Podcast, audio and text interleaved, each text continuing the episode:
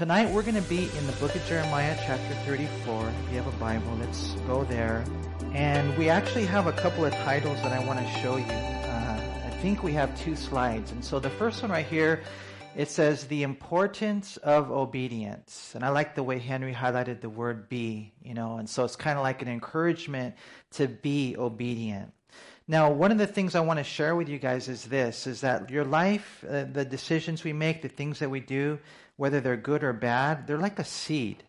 Okay, so if you put your uh, your seed in the ground, let me ask you a question. When you put the seed in the ground, does it grow up right away? Does it grow out and sprout? No, it usually takes time, right? And so if you're here and you're being obedient, you're plant, you plant a seed, and you might not see the results right away. So don't be discouraged. Just keep waiting on the Lord. Keep doing the right thing.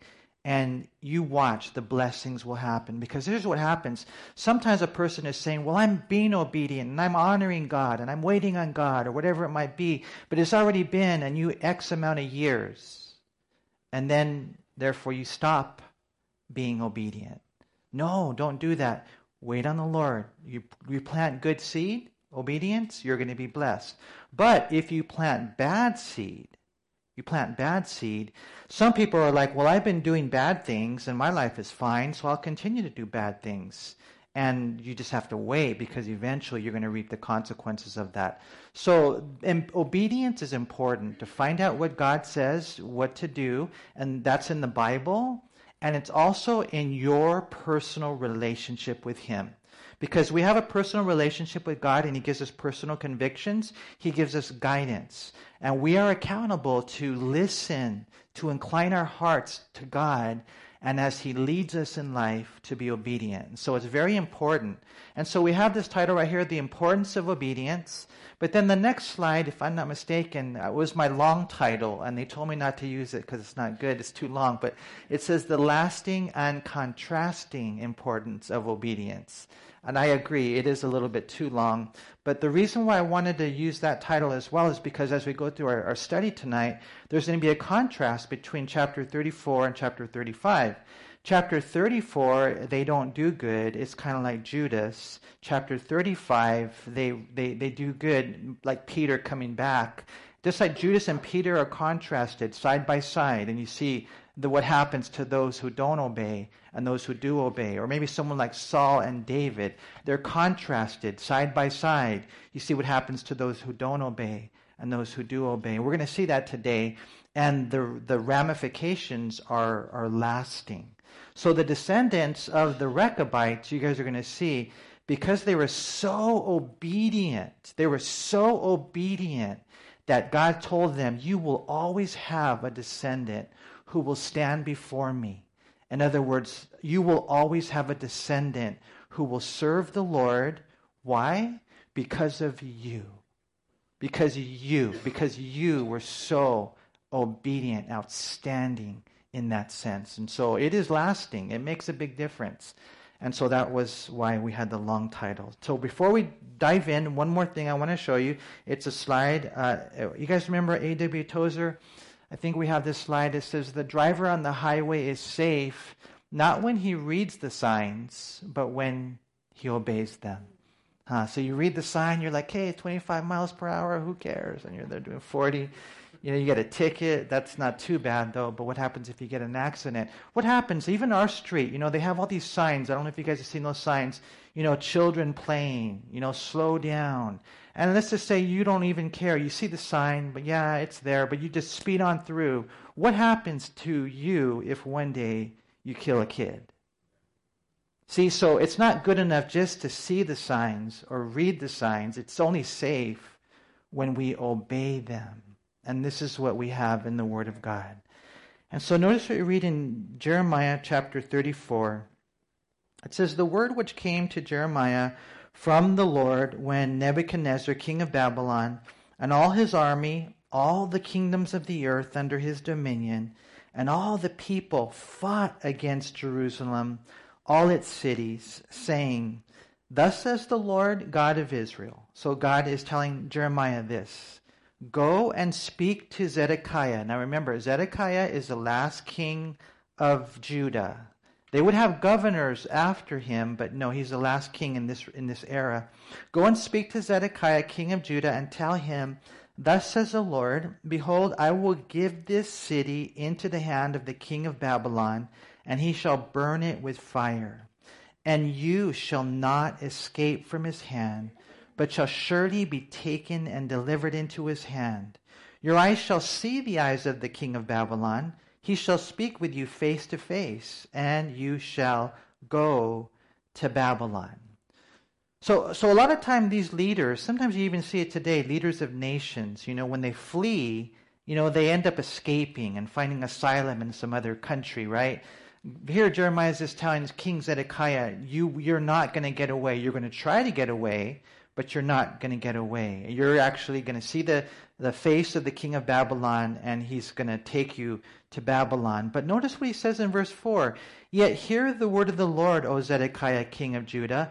Thus says the Lord concerning you You shall not die by the sword. You shall die in peace, as in the ceremonies of your fathers, the, the former kings who were before you. So they shall burn incense for you and lament for you, saying, Alas, Lord, for I have pronounced the word, says the Lord.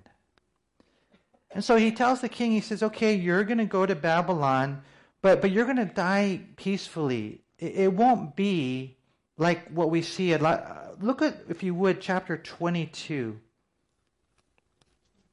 Uh, you guys kind of, kind of, you got to see this. Jeremiah 22, and look at verse 18. Look at what happens to this king.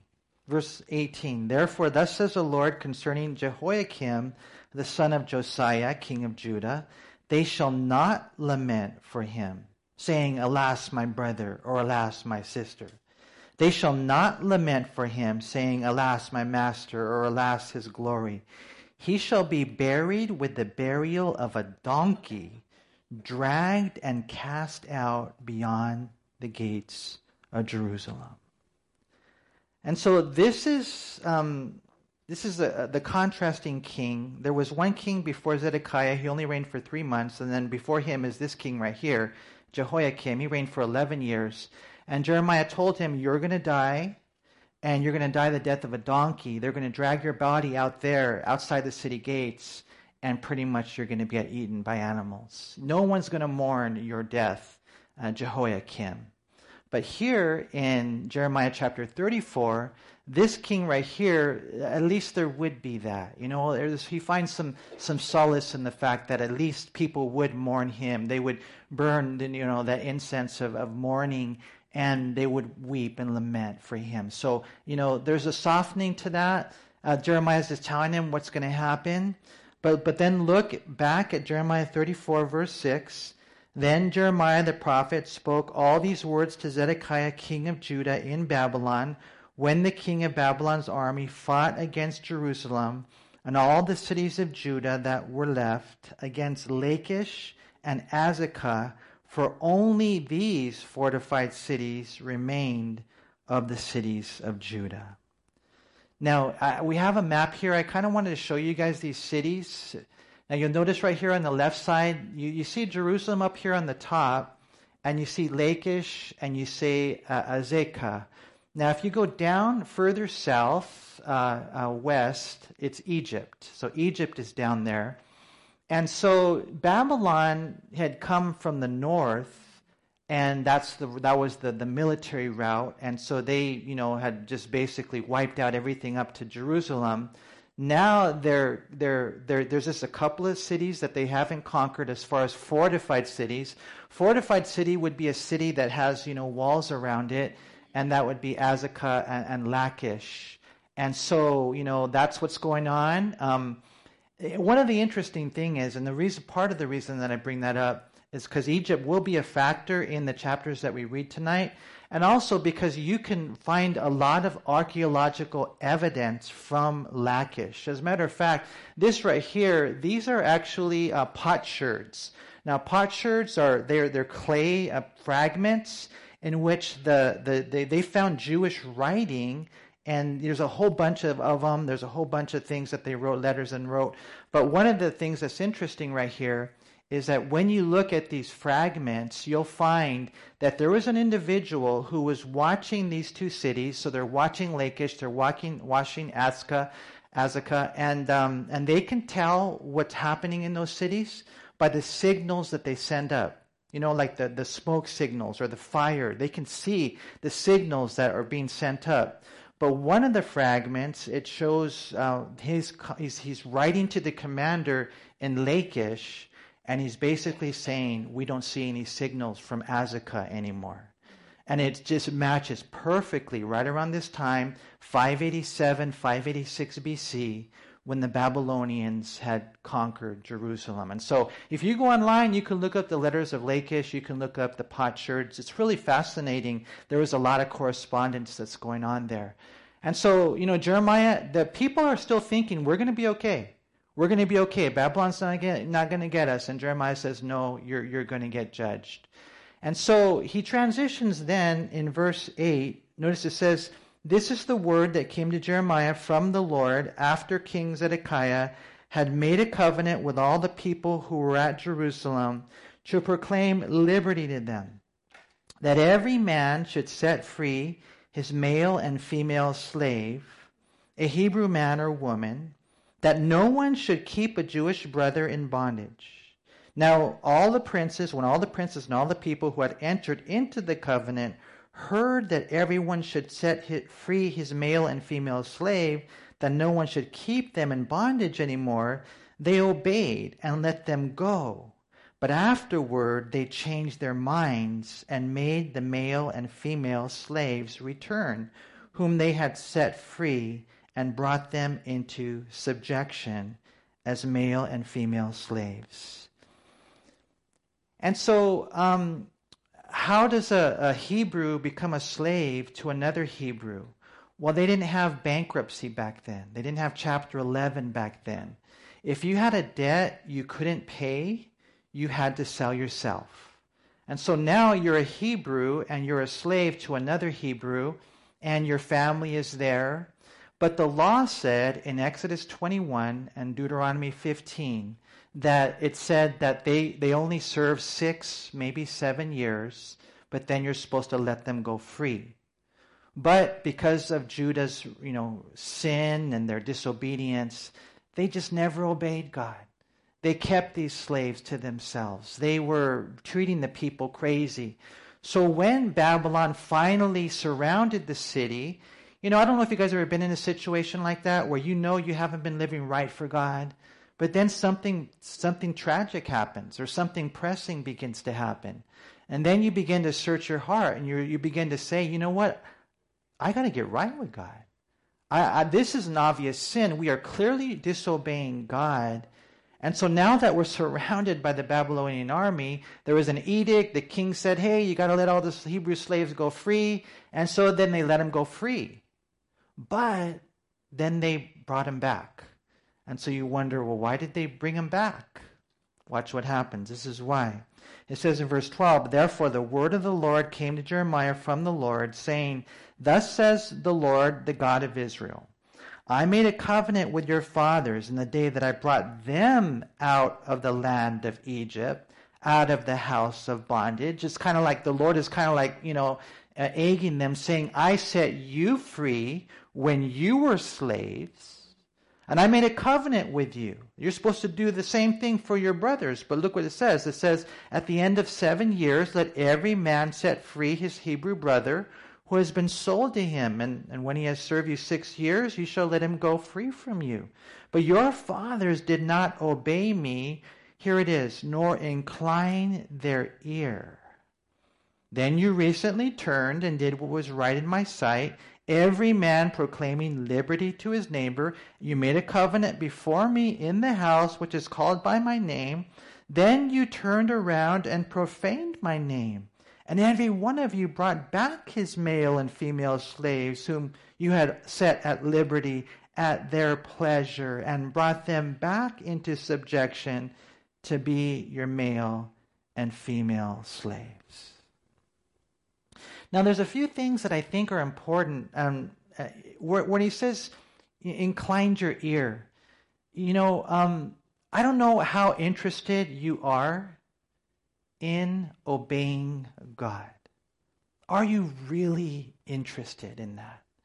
If you are, you're going to incline your ear.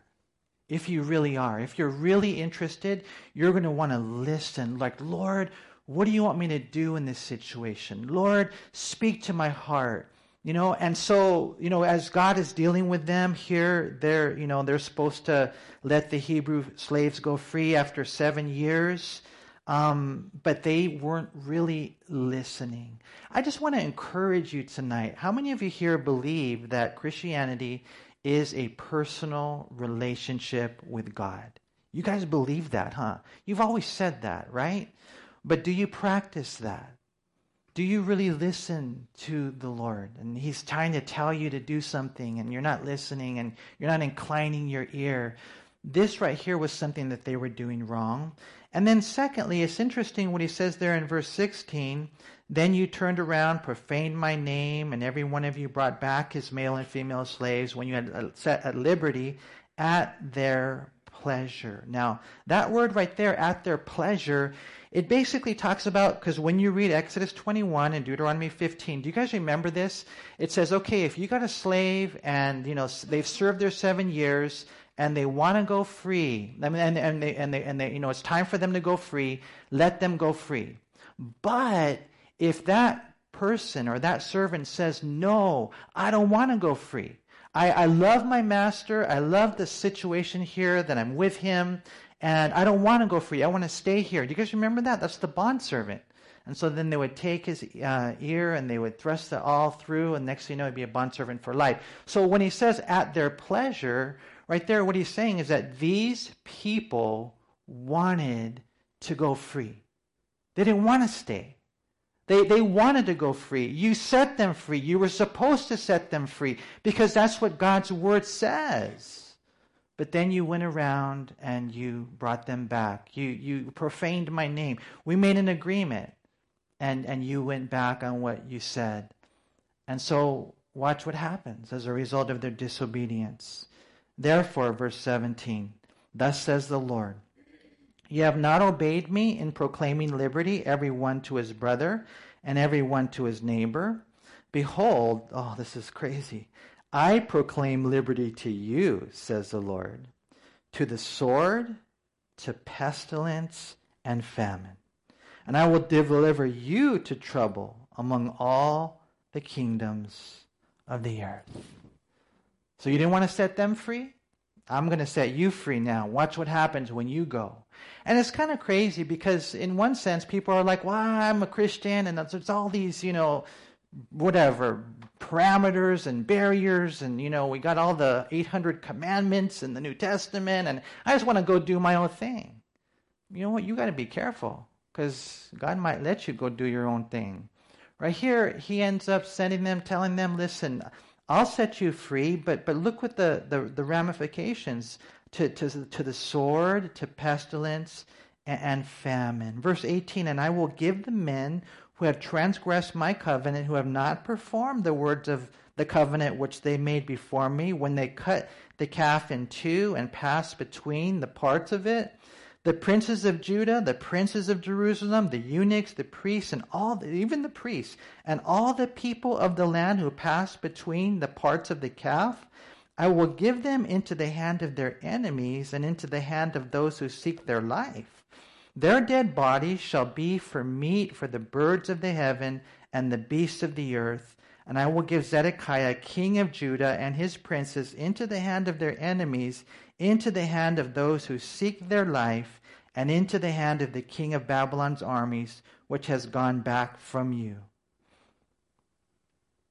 And so it's kind of a weird um, covenant. When you make an agreement with someone, we, what do we do? We shake hands, maybe? Or you, maybe you sign something, right? Ooh, you signed it. Ooh, watch out. That's kind of like the. Well, imagine taking a calf and cutting it in half. Imagine cutting the whole thing in half and then you put one side of it right there and one side of it right there and this is part of the agreement you know you end up you, you then you just walk through it You walk between the cows on both sides. That'd be weird, huh? We should start doing that. I think that's kind of interesting. But you know, the reason is, is you're like, well, wonder why do they do that? As a matter of fact, God did that in, with Abraham. If you read the book of Genesis, when God made a covenant with Abraham, they cut the animals in half, and God walked through between those animals. He did, not Abraham, because the Abrahamic covenant was not dependent upon the obedience of the Jews. It's everlasting, it's just God. So God is the only one who walked between those animals, between the split animals. But this one right here, they all did. They walked through it, they walked through it. And basically, what it was saying is that if I don't keep the covenant, then I'm going to end up like these dead animals. That's basically what he said, what they say when they make the covenant. And so God says, okay, that's what's going to happen to you.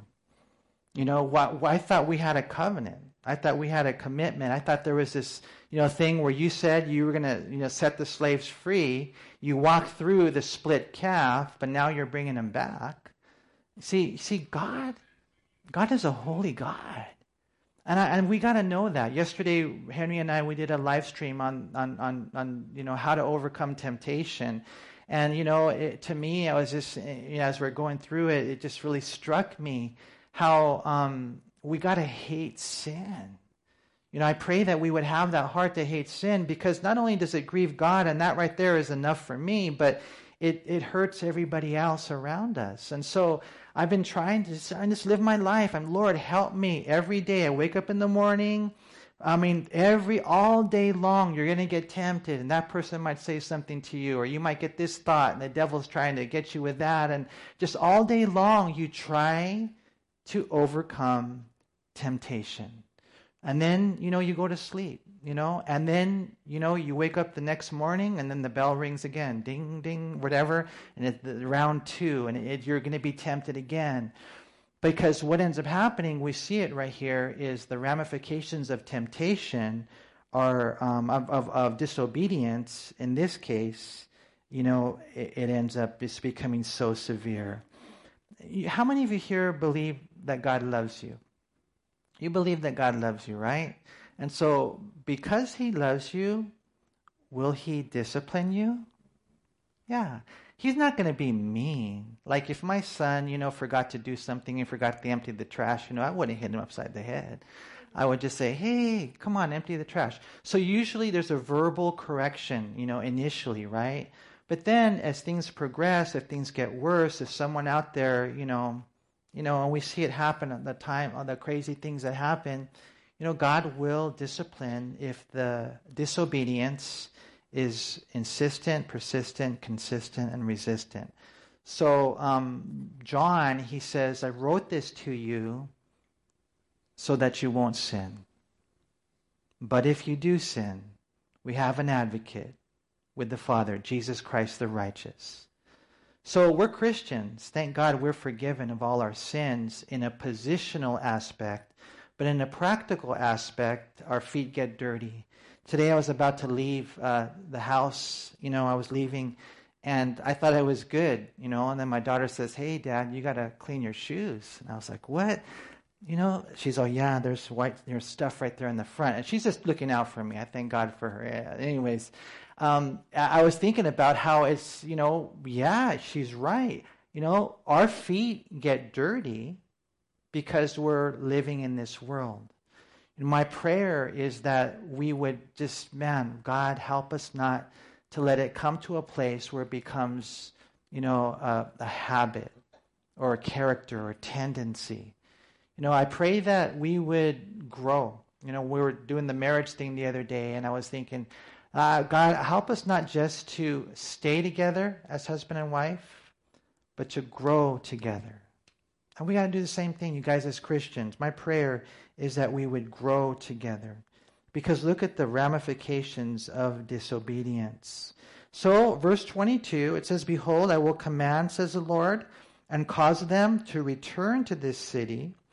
This speaking of the Babylonians, they will fight against it and take it and burn it with fire, and I will make the cities of Judah a desolation without inhabitant.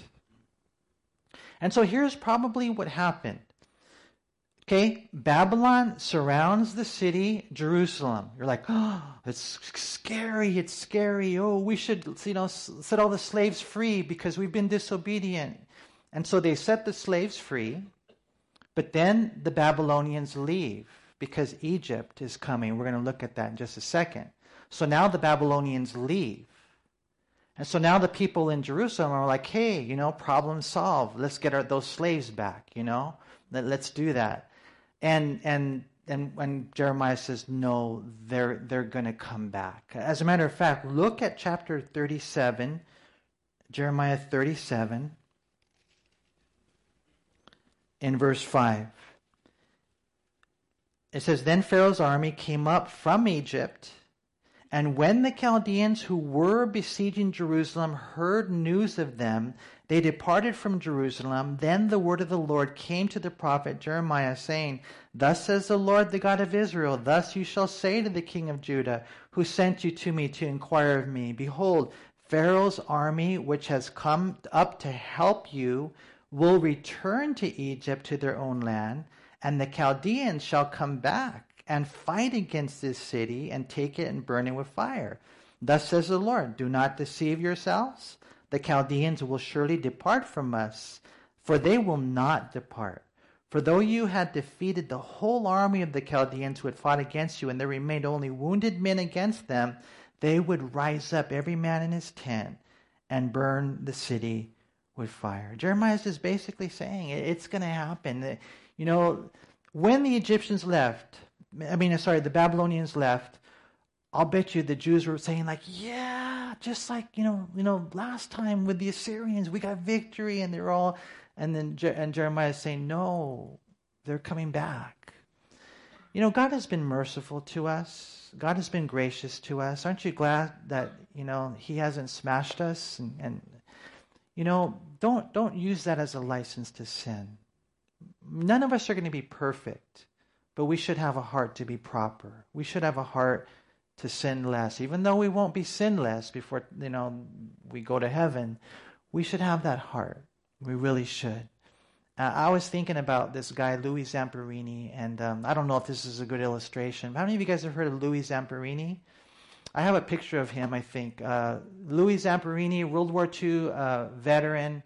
This guy was, uh, he's also an, an Olympic runner. I think it was the 5,000 meter. I mean, this guy ran long distance. He came eighth in the Olympics. He didn't win the gold, but he, he did set one record, I think, on one of the laps. And he was just an amazing, amazing guy. But as he's there, World War II veteran, he was on a search and rescue mission. He crashed into the ocean and he drifted at sea uh, for 47 days. And he has, there's actually a movie about his life. I think it's called Unbroken. Is that the name of it? And you guys can check it out. Imagine being on a raft, think about it, for 47 days. How do you survive? Well, he survived. He drifted to uh, the, the shore. The Japanese picked him up. He was in their, their torture camps for two years. He was there, um, and they really tortured him extra because of the fact that he was an American Olympian.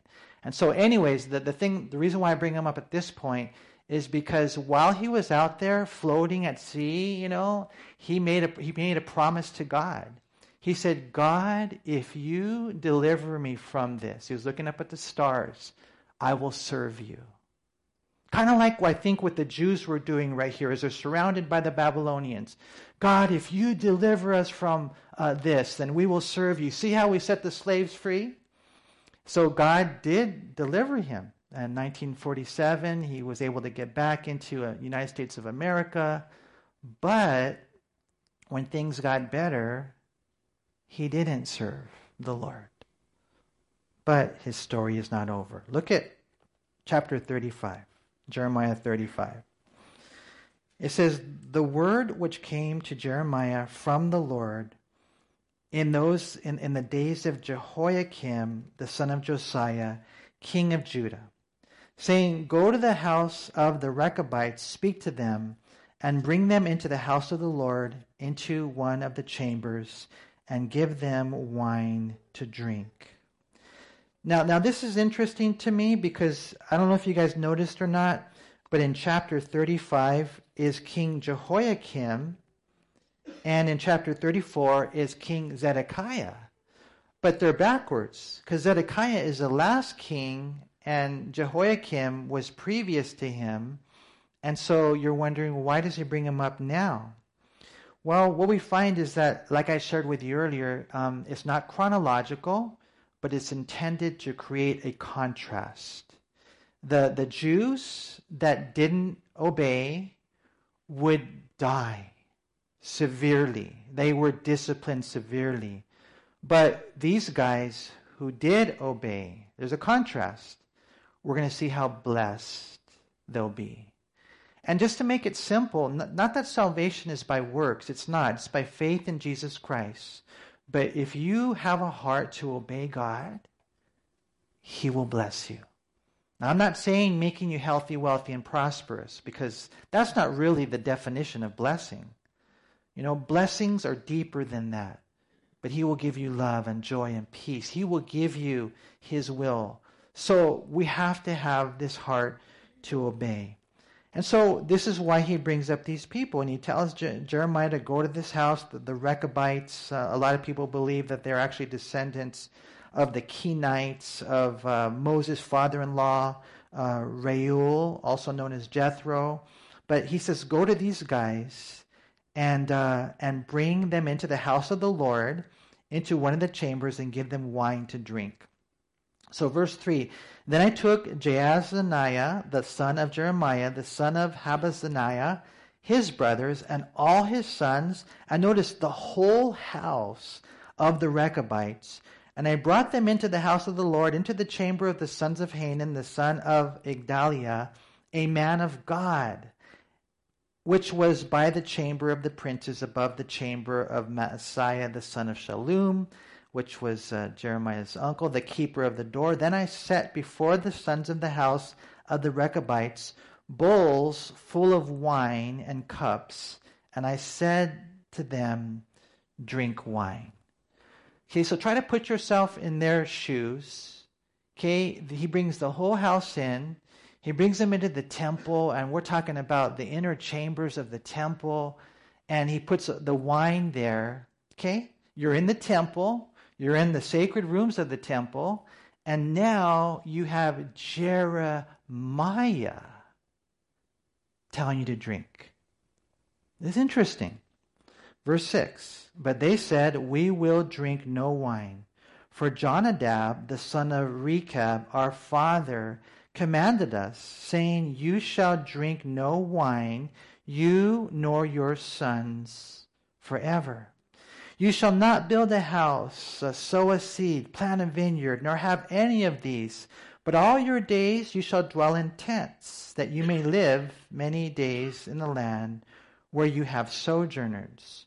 Thus we have obeyed the voice of Jonadab, the son of Rechab our father, and all that he charged us, to drink no wine all our days, we, our wives, our sons, or our daughters, nor to build ourselves houses to dwell in nor do we have vineyard, field, or seed, but we have dwelt in tents and have obeyed and done according to all that Jonadab our father commanded us.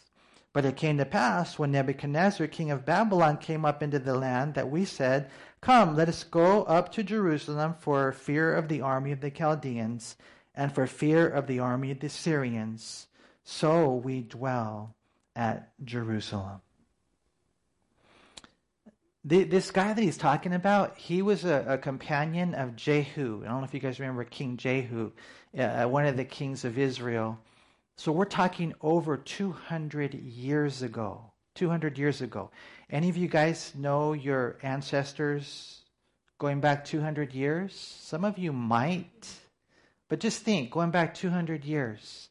And so he says, Jeremiah, we can't drink wine because. Uh, this guy 200 years ago, Abinadab, what's his name? Mm, Rechab, our father, he commanded us, said that you're not supposed to drink wine, so we can't. You know, we, we, we it's interesting. Pastor Chuck believes that these are actually um, ancestors of the modern day Bedouin. You guys ever heard of the Bedouin? So they're out there, they live in their tents. Um, the Jews tried to get them out of their tents. We might see them as homeless people, right? And so they built them structures. They actually built them structures for the Bedouin. You know what the Bedouin did? They still lived. They didn't go sleep in their in their buildings. They put their sheep in the buildings, and they slept in the tents. Some say that they're actually descendants of these guys right here. All I know is that he says, no, we can't drink wine. It doesn't matter. I mean, and this is an interesting thing because remember, this is coming from Jeremiah. We can't drink wine because our Father commanded us not to. You know, we don't own a home. Uh, we, we just, this is who we are. And that's obviously a personal conviction. It's not something that was mandatory for everybody, right? I mean, even today, when it comes to drinking wine, um, I can't tell you that you can't drink wine. I can tell you the Bible commands you not to be drunk. I can tell you that.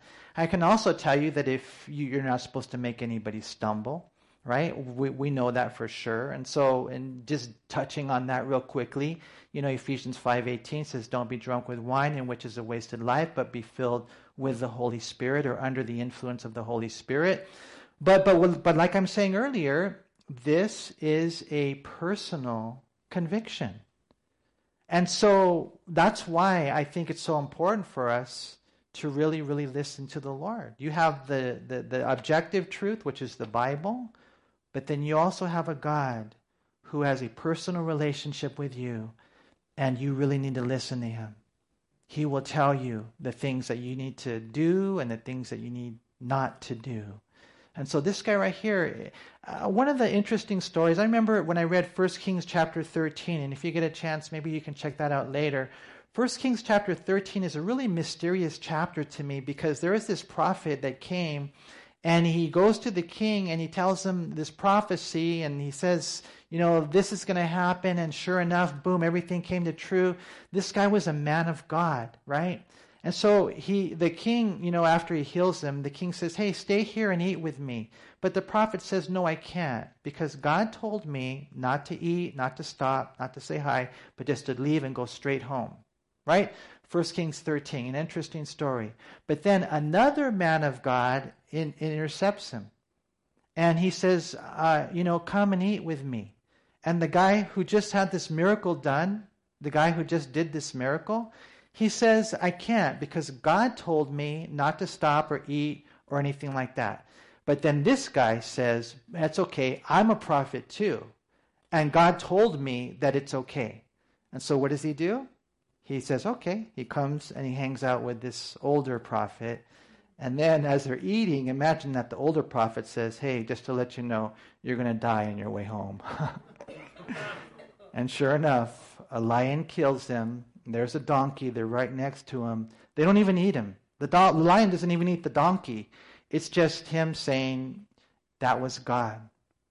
And so the, the lesson, I think, even in that, is that, you know, there's no man who can tell you what to do. I'm, I'm a pastor. Oh, Manny said, you know, I have to wash my car every Wednesday, and so I better do that, you know. I mean, no way. No way. And if I ever told you something that contradicted the Bible, who would you believe? The Bible, not Manny, and even your personal convictions. So the thing is, though, you have to make sure that you're listening to the Lord.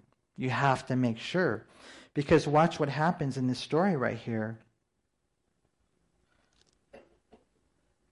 In verse 12, then came the word of the Lord to Jeremiah, saying, Thus says the Lord of hosts, the God of Israel Go and tell the men of Judah and the inhabitants of Jerusalem, Will you not receive instruction to obey my word, says the Lord? And, and so let me ask you a question. Are you, are you receptive to the word of God? Because sometimes people will go to a Bible study and they're like, okay, well, let's see if he says anything good enough to listen to. Let's just see if he's, if he's good tonight. And rather than going to a Bible study and say, Lord, I don't even, that, that guy doesn't matter. Speak to me. God, you speak to me. You know, when you look at Matthew chapter 4, the sower and the seeds, the sower was the same. It's still Jesus. The seed is the same. It's the Word of God. The only variable was the condition of the heart, the, the soil. And so right here he says, you guys aren't receptive, but, but, but he's telling them, will you not receive instruction to obey my word, says the Lord? The words of Jonadab, the son of Rechab, which he commanded his sons not to drink wine, are performed, for to this, to this day they drink none and obey their father's commandment. But although God says, I have spoken to you, rising early and speaking, you did not obey me. I have also sent to you all my servants, the prophets, rising up early and sending them, saying, Turning, turn now every one from his evil way, amend your doings, and do not go after other gods to serve them. Then you will dwell in the land which I have given you and your fathers, but you have not, here it is, inclined your ear nor obeyed me. Now, now again, God loves me, God loves you. He knows what's best for us. He, you're different than me. I'm different than you. We have different callings in life. This is why we're not, God is not cloning us. It's not a cookie cutter approach.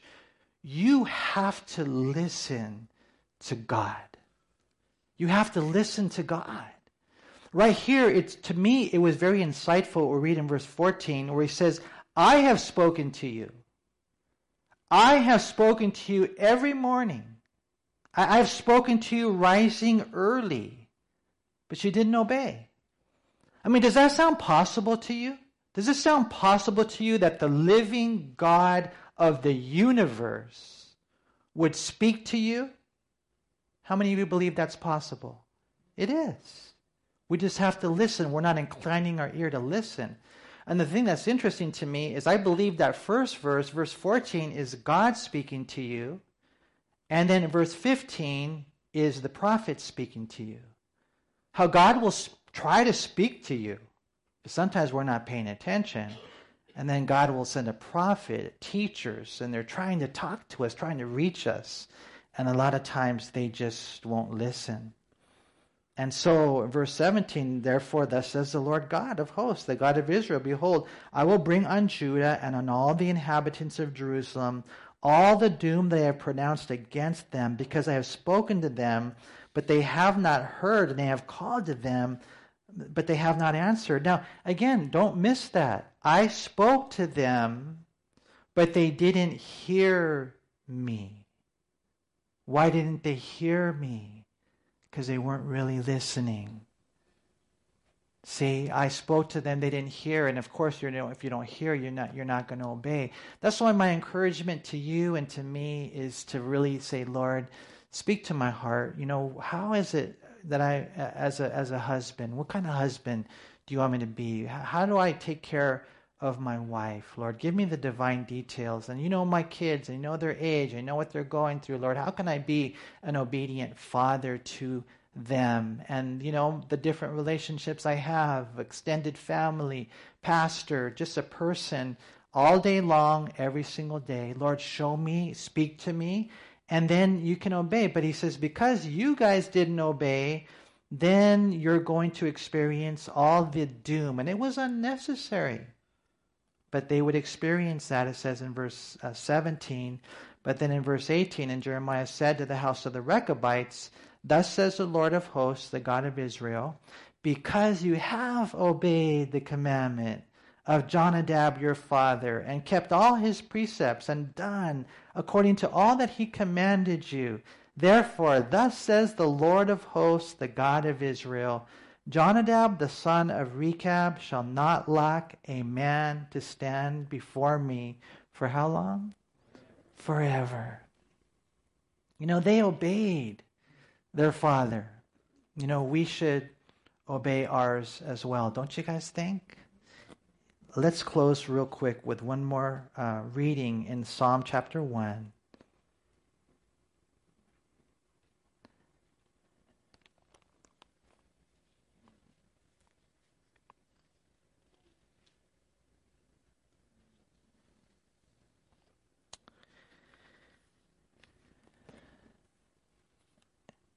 In Psalm chapter 1. Again, to me, it's a contrast. It's a contrast. Blessed is the man who walks not in the counsel of the ungodly, nor stands in the path of sinners, nor sits in the seat of the scornful. But his delight is in the law of the Lord, and in his law he meditates day and night. He shall be like a tree planted by the rivers of water that brings forth its fruit in its season. Don't lose that. Because maybe you're reading your Bible and you're doing your best to obey and do all those things, but it's not happening yet. And you're getting impatient and you're ready to give up on God. He says, No, don't give up in its season. I, I, I'm here. I'm not a prophet, but I'm here to promise you that if you obey God, He will bless you. Okay? In, in the season. He shall be like this tree planted by the rivers of water, brings forth its fruit in its season, whose leaf also shall not wither. Think about that. An evergreen, and whatever he does, think about this, shall prosper. But the contrast is the ungodly are not so, but are like the chaff which the wind drives away. Therefore, the ungodly shall not stand in the judgment, nor sinners in the congregation of the righteous. For the Lord knows the way of the righteous, but the way of the ungodly shall perish. And there's a contrast. One more contrast. I hope I didn't lie to you. One more contrast in Matthew chapter 7. And there's so many contrasts. It's kind of vivid when you see them side by side. But Matthew chapter 7 and verse 24 Therefore, the, whoever hears these sayings of mine and does them, I will liken him to a wise man who built his house on the rock, and the rain descended, the floods came, and the winds blew and beat on that house, and it did not fall, for it was founded on the rock. So why did that why didn't that house fall? Why didn't it fall? Because they did what Jesus commanded them to do, and that means that they built their house on the rock. They were obedient. But notice next, but everyone who hears these things of mine and does not do them will be like a foolish man who built his house on the sand. And the rain descended, the floods came, and the winds blew and beat on that house, and it fell, and great was its fall. And so we want to be hearers, yes. I'm so proud of you guys. Some might say, Manny, you're preaching to the choir because this is a midweek service.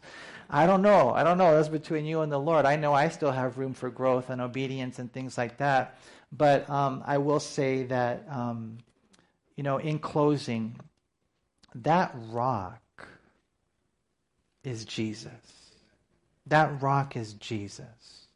He died for you on that cross, and He bore our sins and when you're thinking of Nebuchadnezzar and Zedekiah and, you know, this Jehoiakim and all these kings, let us not forget the King of Kings. His name is Jesus. And you guys, he loves you. He died for you. And so my encouragement to you is to listen to him. Listen to him. And then when you get the word and it's subjective and it is subjective and it's personal and it's amazing, then you go out and you just obey him because he, he is your pastor.